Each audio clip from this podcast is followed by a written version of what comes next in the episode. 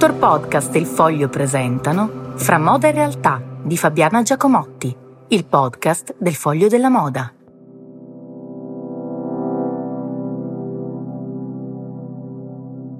Buongiorno, prima di fare un commento sulle celebrazioni, sull'incoronazione di uh, Re Carlo III e Queen Consort Camilla, ho pensato un pochino che cosa mi avesse più colpito.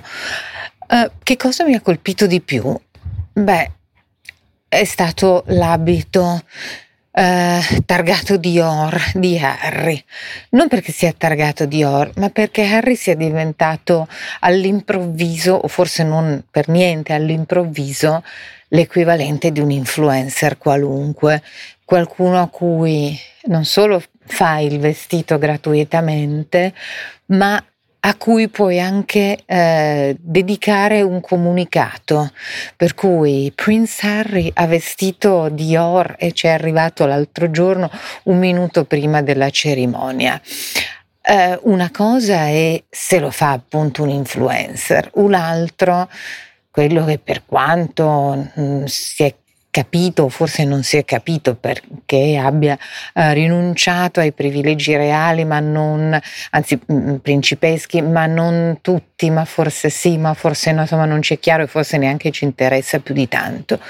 Però quello che mi ha colpito è stato questo al di là di una cerimonia che persino parte della mia famiglia che ha vissuto per moltissimi anni in Inghilterra ha trovato vecchia, imbacuccata, del tutto fuori contesto e del tutto antica. Poi si capisce che Carlo eh, abbia aspettato quasi 70 anni da quando è nato per diventare re, da quando era ragazzino, ha aspettato questo momento.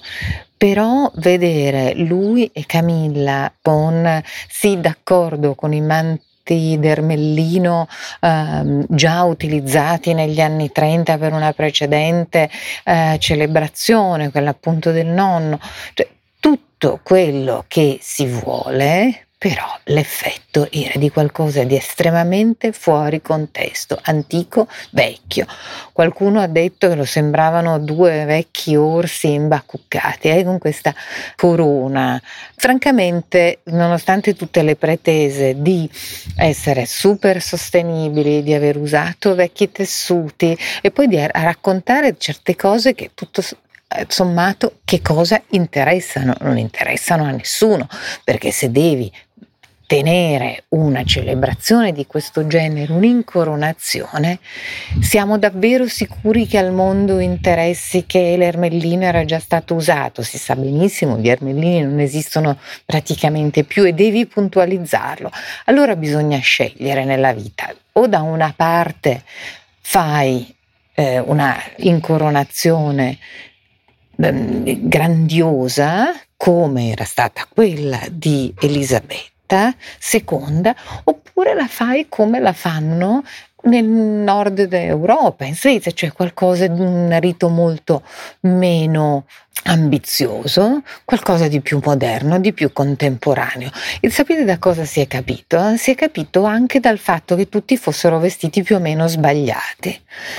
Nel senso che, tranne vabbè, i tight che erano giusto, che giusti e corretti per gli uomini, quindi un vestito da giorno, eravamo di giorno, una grande cerimonia, ma il giorno di mattina eh, le donne erano vestite, le signore, ma anche, tranne rari casi, appunto la regina di Spagna, uh, Orania di Giordania, le altre erano tutte vestite senza aver capito bene dove stessero andando, perché doveva essere importante, ma forse non troppo importante. Si era giorno, ma poi bisognava fare sera. Il vestito peggiore, by far, quello di Katy Perry, francamente sembrava un abito fatto dal suo amico Jeremy Scott, del tutto fuori eh, gusto, di un punto di rosa eh, abbastanza agghiacciante, con un taglio eh, a metà fra gli anni Ottanta e la vecchia zia che va al matrimonio